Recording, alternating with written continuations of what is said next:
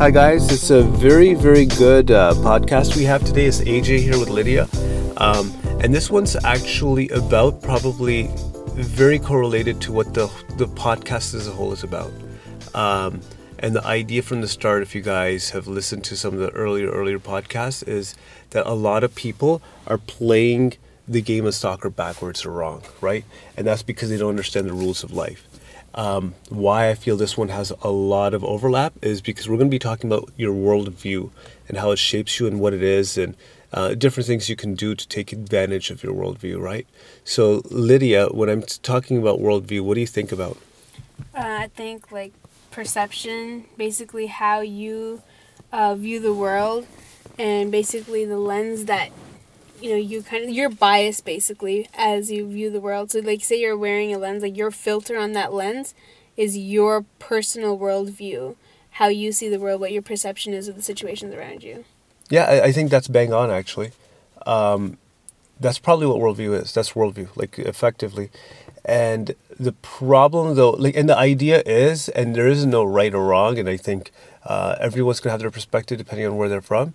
Um, but you want something in line with how it's working, or at least something in line with the more idealistic way the world works, right? So I'm sure in different places and in different regimes, the world works in very good ways and in very bad ways. So it's very possible a very bad worldview and a very good worldview can both kind of be correct. You know, they're just correct for different people in different circumstances in a sense. Can you give an example of that? So if you're maybe in like a corrupt regime, right? Do you know what I mean? And and you live there, maybe your worldview is you can't get anything done here unless you have some inside connections. Mm-hmm. Do you know what I mean? Something along those lines is a very like uh, laissez-faire attitude to life. Like I have no control. If I get lucky, I get lucky, and that's probably true for your environment in that sense. Uh, that doesn't mean there isn't exceptions. For sure, there is, and maybe in like the U.S. or in different places where you know there's an innovation hotbed and a lot of uh, social mobility mm-hmm. it's completely in your own hands and you believe that right so you can have different worldviews that are correct at the same time mm-hmm. but just applicable in different situations yes but that being said you you always want the more idealistic worldview if you have a choice because it gives you more uh, control uh, in terms of what you can get done, how you can get done. It gives you more ownership in your life, essentially, mm-hmm. right?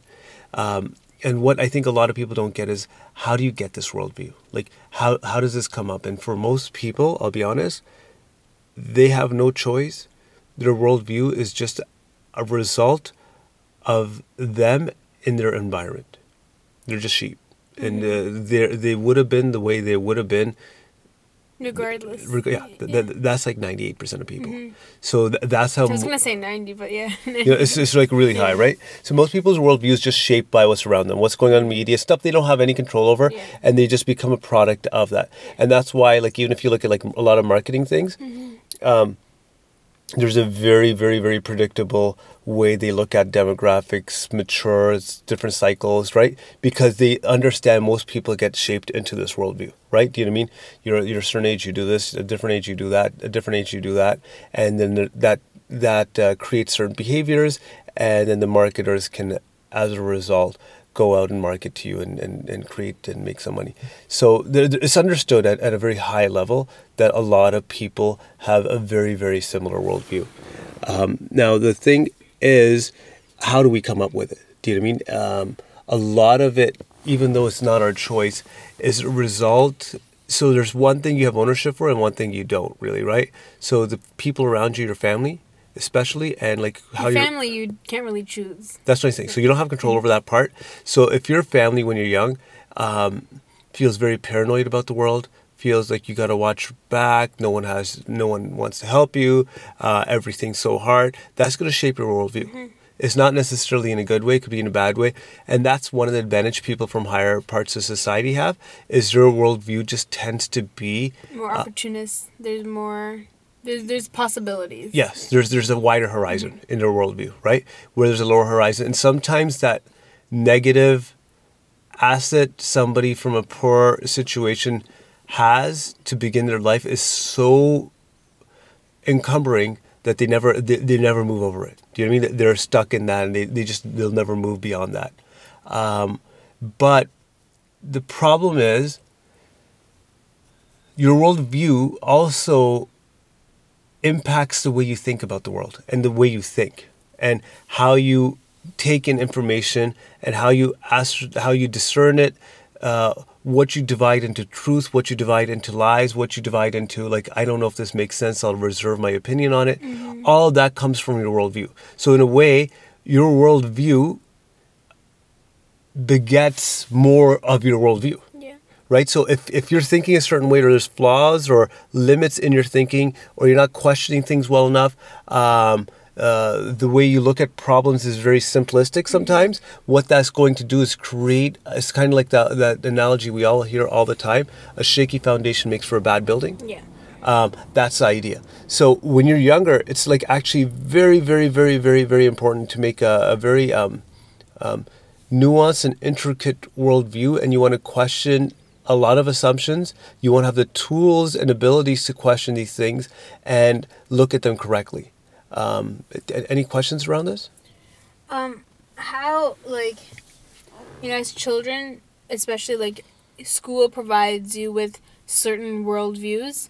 Um, home provides you with certain, but I feel like no one really tells kids, especially like nowadays, to um, choose your friends wise. You know, like it's kind of like oh, like you, you do it, just just get out there, and like I feel like social media now, especially like it raises children.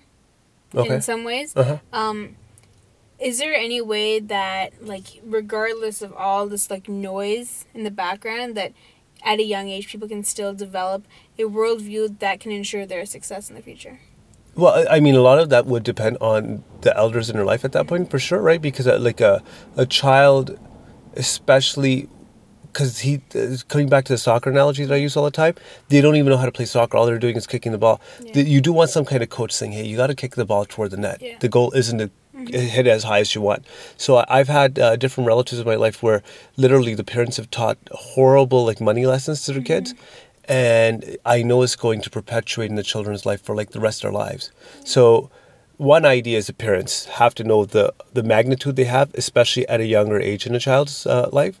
Um, but then beyond that, you know, assuming you know that this is these are very important years, uh, I need to do well. What I don't think is actually about developing the worldview at that age, right? It's actually about developing the tools. So, so when you do develop the worldview later on, you can go through information. So, like the U.S. election cycle is a great example right now. Okay, um, there's more than half of the U.S. believes ideas, notions that are uh, completely almost factless like yeah. there, there's no fact, there's no foundation. Someone's just saying this, and then further on, if you have an argument with anyone about this, because the internet's a double-edged sword in some ways, yeah. you can find forums and blogs that perpetuate or or or you know back them up, and so you have a lot of people. Like so, one example is. I think a healthy balance of moderation would be probably just good. So you want to take positions on both sides and i think you almost as a tool one learning tool you want is you want to take positions on all sides of the political spectrum and be able to defend them. You don't want to have any assumptions about anything whether it's very liberal or very very mm-hmm. conservative and you want to argue and try to see both sides of it. So what that actually does is make you open-minded. I think there's this idea right now that open-mindedness and this could be another podcast is being liberal. No that's no. not what it is right? It's being open about your judgments and being open to changing them. And that tends to be liberal people. But if you're just stuck, this is the way it is because this is just but, good. either way, like it, I think it used to be liberal people, but now liberal people are closed-minded and being liberal, and then conservative people are being closed-minded and being conservative, and no one is open-minded. Less so, right? But yeah. generally speaking, that it used to be. They're probably still more prone to being yeah. open-minded, mm-hmm. right? But regardless, uh, being open-minded and I think taking different positions on and seeing what their perspective is would help with your worldview, especially at a young age. And it has nothing to do with political. It could be on every single type of issue, even non-political issues. I think you want to have a very, very good understanding. And uh, so here's there's two type of people that I feel whose worldview is uh, almost set up to fail. Okay people who are and the word's not open, but people who are too gullible or too naive. Yeah, there's this combination of gullible and naive. It's a any information you give them, there's no fact check.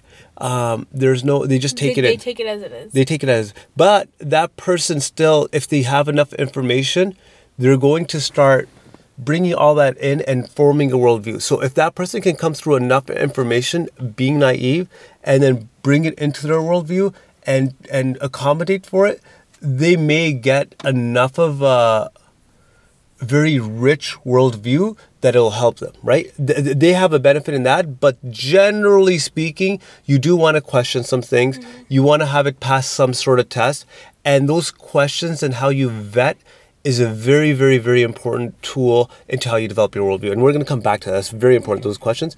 But on the opposite end of the spectrum, and these people annoy me even more than the naive ones or the cynics. Mm-hmm. The ones who question everything, they will not believe a thing. Uh, everything out there has to go through such a rigor. And I think if you can't assume that there's certain foundations or certain mechanisms or social structures or um, that we live in, um, it gets really hard to work on some of the more nuanced or detailed parts of our worldview. So if you're still questioning if time exists, which I'm, st- and we've talked about time on this podcast, and I'm not saying if time may not exist the way we think it for sure, but if you're still questioning some just like common, common, common things that we all have generally accepted constructs to make society work, it's very difficult for you to develop a rich worldview mm-hmm. because you're you're working on some of the base, base, base basics. Yeah, you're limiting yourself. And and and so the problem is the limit for your worldview at the end of the day, it's time. It's time in your youth. Okay, so how much time in your youth do you develop or use toward developing the tools to make a good worldview? Mm-hmm. And then if you put that time in, it's never going to show the results won't show in your youth, right? Mm-hmm. But what will happen is as you become an adult, you're going to be able to go through troves of information way faster uh, and, and, and, get the correct insights from them, mm-hmm. which most people won't be able to do. And that's going to compound your worldview, make it richer, make it more contextual, and and uh, then somebody who never developed those skill sets. So you're not going to see the difference when you're 20 or 18 or 17. But at the point you're 30, what you're going to start seeing is oh, this person has a completely different way of looking at the world than I do. And as a result of seeing the world completely different than me, he's able to take on more risks, try more things. Um, uh, you know, make better relationships with people under because there's just that understanding of everything. Yeah. Where someone who doesn't have that, they're very much limited, right? What happens to them is they're still questioning some of the basics, you know, and you'll hear really weird stuff sometimes, right, from people. Uh, and this is a long time ago. I just remember this, but it still strikes me.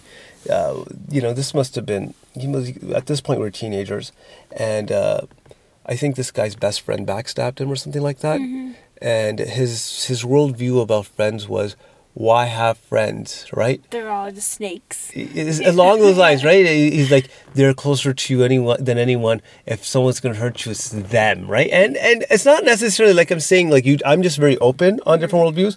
I'm not saying his worldview isn't correct. It may be correct, but it's coming back to my original point. It's definitely not the most idealistic way to look at friends.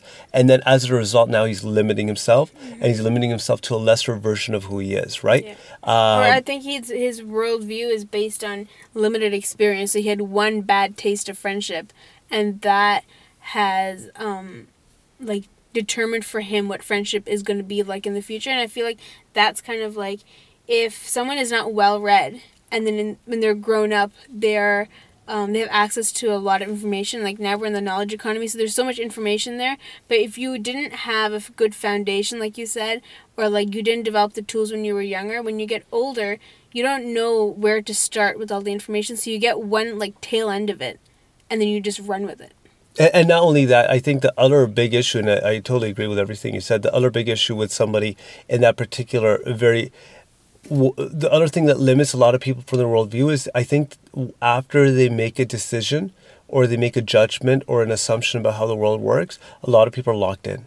They're not mm-hmm. open minded about it. So I think you have to be okay, this is what I feel about the world, but until proven wrong, almost like science, mm-hmm it's what I'm going to accept, but I'm open if someone comes around and changes my mind. You still have to be open to changing your mind. I think a lot of people like getting locked in. And now, how this comes into reality, like right now, is if you haven't established the tools to get a good worldview, um, and not only do you not have the tools, but you have maybe some limited knowledge, because there's so much information being thrown at us, uh, not only are the insights you're going to take from this information going to be different because you're because of your flawed worldview?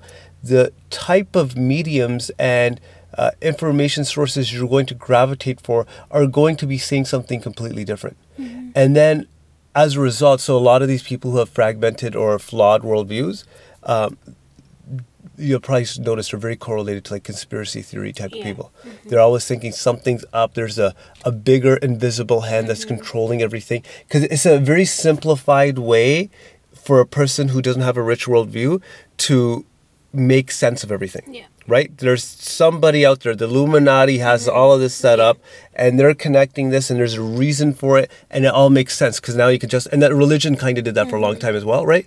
It it gave you that um, a lot of unexplained things that we can explain as human beings. Religion just in one answer gave you that, mm-hmm. right? Do you know what I mean? So conspiracy theory, I feel, is a different form of religion, and it's, it's a form of religion for these people who aren't typically organized religion, but they are religious. They're, they're the same. Yeah. Like um, everyone's religious. Is whether or not your religion is organized or not. You're still working towards some sort of like end goal you're trying to prove. I think. Well, I, I think there's people who have higher propensities of being religious. Mm-hmm. I don't think that's necessarily people, I don't think that's defined by how much you go to church. There's a way they are. Very yeah. religious people tend Regardless to be, uh, they're very dogmatic, yeah. they're very mm-hmm. closed minded. That, that's just what I feel. And when they're stuck to something, it's tunnel vision a little mm-hmm. bit. That's what it is. Isn't, I don't care what they wear or how they conduct themselves. There's a mindset. Yeah. That's that. Mm-hmm. That's how I look at religion, really, right? Do you know what I mean? And and the way it is, uh, and, you know, there's pros and cons with it anyway. Like you know, some of these people do very well, right? But that's what it is. So a lot of these people they tend to gravitate in that mm-hmm. sense, right? And go on. Um, since we're talking about mindset, do you feel like um, what we're saying about worldview is very related to what a person's attitude is toward the world? Like your attitude and worldview can easily be interchanged. So there, there's definitely like overlap between these two things. Um, but your attitude, I think, okay, just generally speaking, your attitude is different than worldview, right? Your attitude is just like, uh, uh, you know, the way you are with people, it's just the way your personality, the way you conduct yourself. Your worldview will get into things like, um, the economy we'll get into societal stuff it'll get into like how to deal with people and and it's less personality based and it's more based off of like the referential knowledge you've acquired you know and the way you see the world right? Mm-hmm. so it's a little it's more perspective based than attitude. Yeah.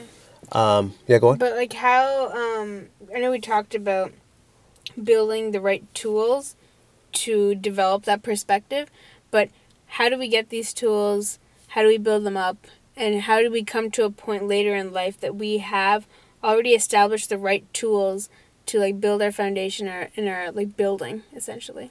Okay, and there's one other world. Uh, uh, there's one other tool that I want to talk about that I forgot is like math. I think if you understand math and numbers, um, logic.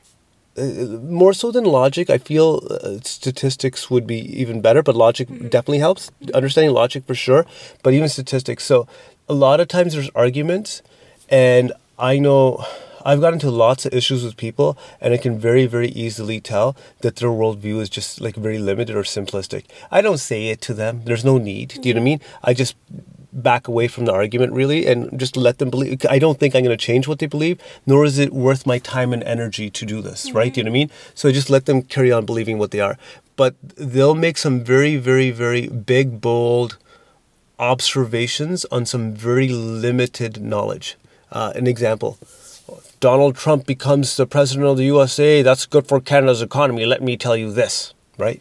I'm like, okay, sir, how, how do you feel this is the case, right? Mm-hmm. And, uh, uh, well, last time it happened when the U.S. banned immigration, all those uh, uh, prospective immigrants came to Canada, and uh, we saw a boom in our economy. Uh, okay, you might be right. I'm not even necessarily arguing that actual specific point, but you know, if he does some of the big things he's talking about, economically speaking, like tariffs and reducing free trade and and uh, you know, warmongering possibly, all of those things also have a negative impact, and they have a bigger negative impact than maybe the immigration boom that we'll see, you know, as a result of them being a little closed uh, closed up.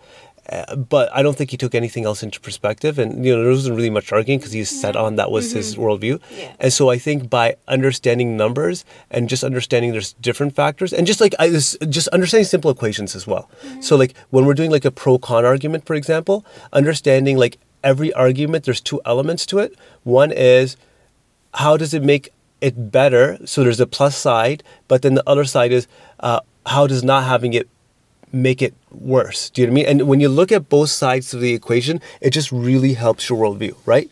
So I think that's very key. But generally speaking, back to your question about young people that don't know which tools to have and how do you develop a good worldview with the right models and tools to look at, right?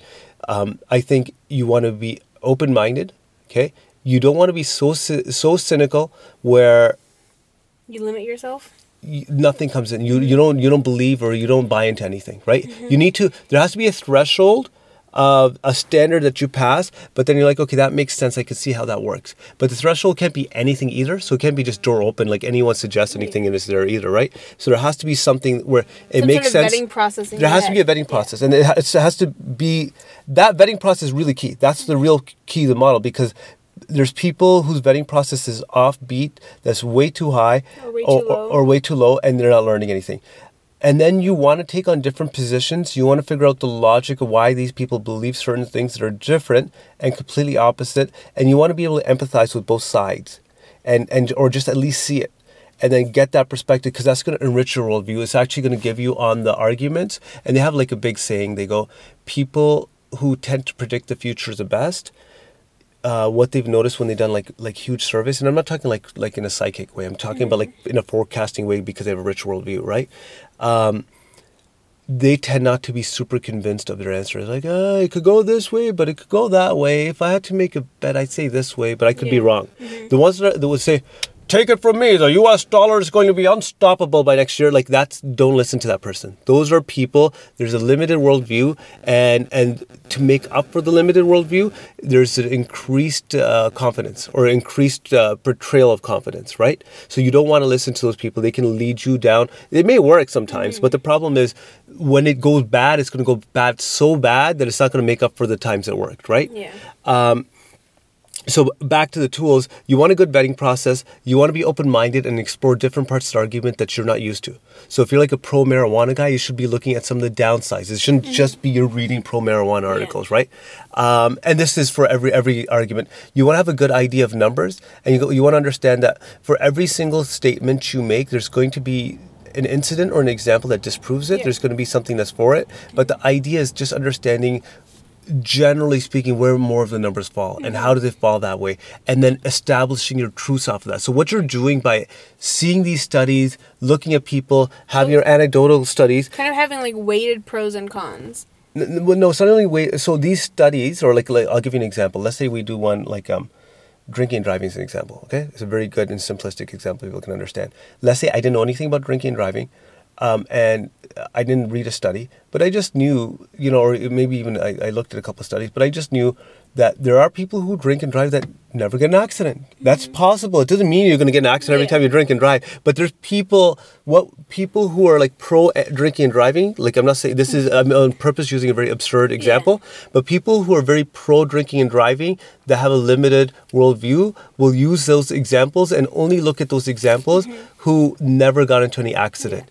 And that's what they base their truth off. So basically, what you're doing is every little incident in your life you're looking at, or not incident, these situations that come over, and you're trying to find truths for them. So it's like, and those truths are how we play soccer. Okay, you know, when the ball goes out of bounds, you have to throw it in. Uh, when the goalie gets the ball, you can do a goal kick. You're allowed headbutting, but you can't touch. And these rules now start helping you establish how how to live life and which way to score, how to score, what the best way to do this is. But how you establish these rules is by looking around the, the experiential, the situation in your life.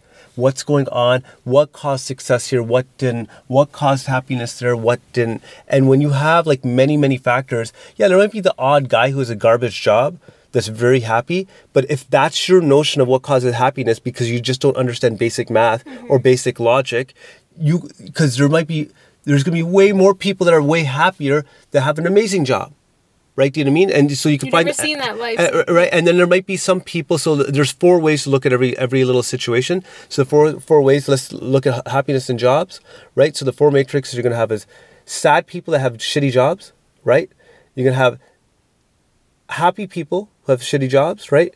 You're going to have happy people that have amazing jobs, and you're going to have Sad people that have have, amazing- amazing jobs, right? But if but the thing is, so you can find an example everywhere. But when you start weighing them, you're gonna start realizing there the, the there's two places where the weight is most. Right? There seems to be a lot of sad people who have garbage jobs, and there seems to be a lot of happy people. And from that, you can derive a truth. Mm-hmm. And now that truth you put into your worldview toolbox, right? And if you're coming to truths like that in the way I just vetted, the way I just kind of explained to you, and you come up with so many of them, your worldview is going to be so on. And when you look at new information that doesn't fit it, either are you're going to adjust your worldview or are you're going to know instantly this is garbage. There's the garbage media. This is it's conspiratorial theories. Mm-hmm. It makes no sense. But if you don't have that process and a lot of your truths are based off of like intuition or intuition or just like kind of random i just feel this way that's what it is. And there's there's no process it goes through. Like i'm not i'm not against intuition. I'm all for it. But if you don't have any kind of mechanisms or But I feel like your intuition is stronger if you already naturally have a process. you have naturally you have a process. You have tons and tons of truths you've derived from this right?